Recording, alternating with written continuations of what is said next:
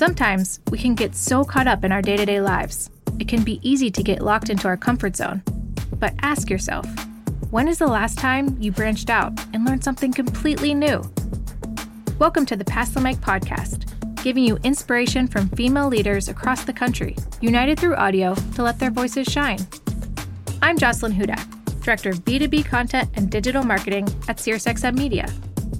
In today's episode, we're exploring the idea of curiosity, and hopefully, we will renew your thirst for knowledge, no matter your work discipline or stage of life. Here, Amy Marino, the global head of brand marketing, advertising, and social at HubSpot, shares the importance of listening and how you can learn from anyone on your team. Yeah, I mean, I will tell you, I think that I learn things and nuances about the people on my team that I would never have otherwise known if I hadn't set those right. up. Um, or I might, it, this is a real example from the other day, like someone on my team said, I don't really understand how our business works. This is a new person. He's been at the company for, I don't know, seven months. Like, of course, he doesn't know all of the ins and outs of the business, but spending some time with him to point him towards resources, to talk to him, to even just ask him questions like, does that make sense? Does that not make sense? In a lot of ways, he represents an end user of our product, right? Like the people who are in the CRM or Marketing Hub or Sales Hub every single day and trying to figure out how do I use this to do my job. And so those insights from him, I can take to our product team and say, hey, was talking to this person on my team. He said X, Y, and Z. We should think about that for our next product launch. DJ Pereira, the Chief Media Officer at the Ad Council, is constantly looking up for inspiration and has learned from managers past.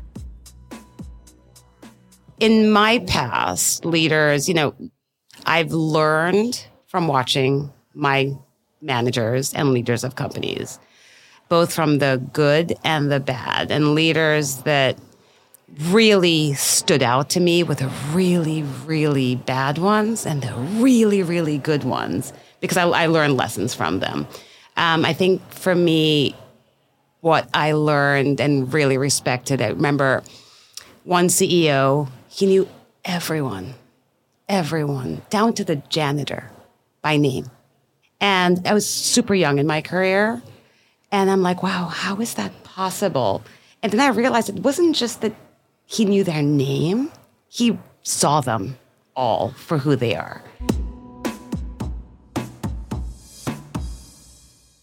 The Chief People Officer at Group M, Serena Anthony, also looks to her past for learnings, but this time it's her younger self. I'm a big believer that you can't let mistakes break you. Um, and that every time you something happens along your path that feels like a mistake, that you have to take a step back and actually think about what went wrong and learn from it. So I would encourage young women who are kind of in early stages of their career um, to one, explore everything. Keep your options open don't necessarily focus on one linear path. Pay attention to where you feel you're happiest and then try and build a career around that. You know, try to gravitate or, or lean into opportunities that align with who you think you are as a person. Tiffany Warren, the founder of AdColor, agrees. She also takes lessons from earlier in her career and makes sure to learn by osmosis. I think my naivete and my energy, because, you know, my nickname, people gave me a lot of nicknames, but one certainly was I had the energy of a puppy. I didn't know what I didn't know, and I was trainable in the sense that I soaked in information. I did not approach any situation like I had it together or I knew.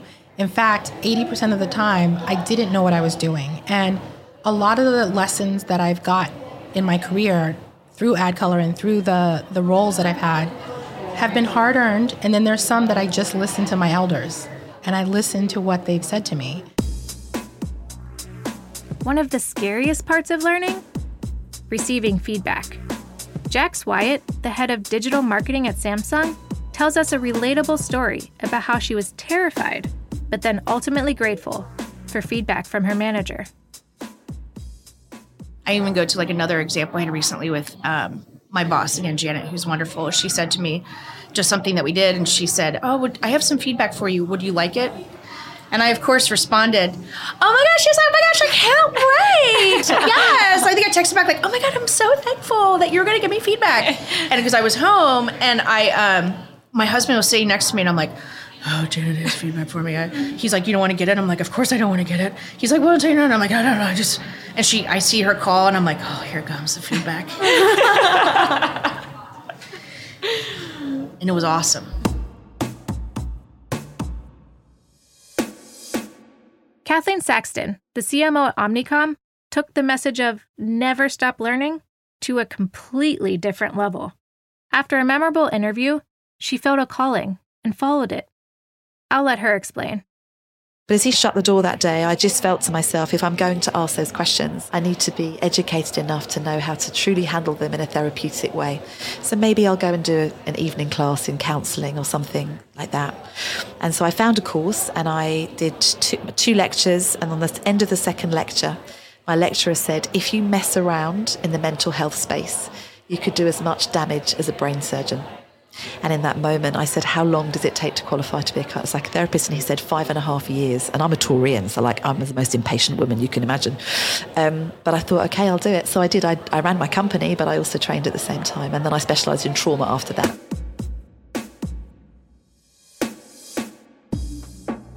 But mostly, learning is just about being open minded, taking notes, and approaching all people and situations with curiosity.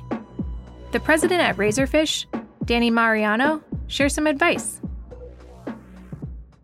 Just show up today. Just just smile, be there, take on the day and participate and over time it got easier and easier every day and then you learn the skills. And it's that belief in yourself that you can learn it. I think that is really a game changer. And I think for women we lose that confidence or we don't we haven't honed that skill of believing we know how to learn it. And we do know how to learn it. We are amazing creatures that have done phenomenal things. Like um, carried on society for Yeah, exactly. so like we but that that confidence of in our ability to learn is so critical. And that was that definitely has gotten me through some of these big growth moments. Wisdom is all around us, in peers, in managers, in yourself.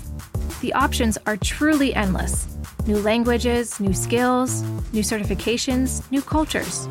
And the reality is, the more well rounded you are, the more perspective you bring to your work. So keep challenging yourself and never stop being curious. I'm Jocelyn Hudak, and this has been the Pass the Mic podcast. Stay tuned for our next episode where we continue to unite women through audio and let their voices shine.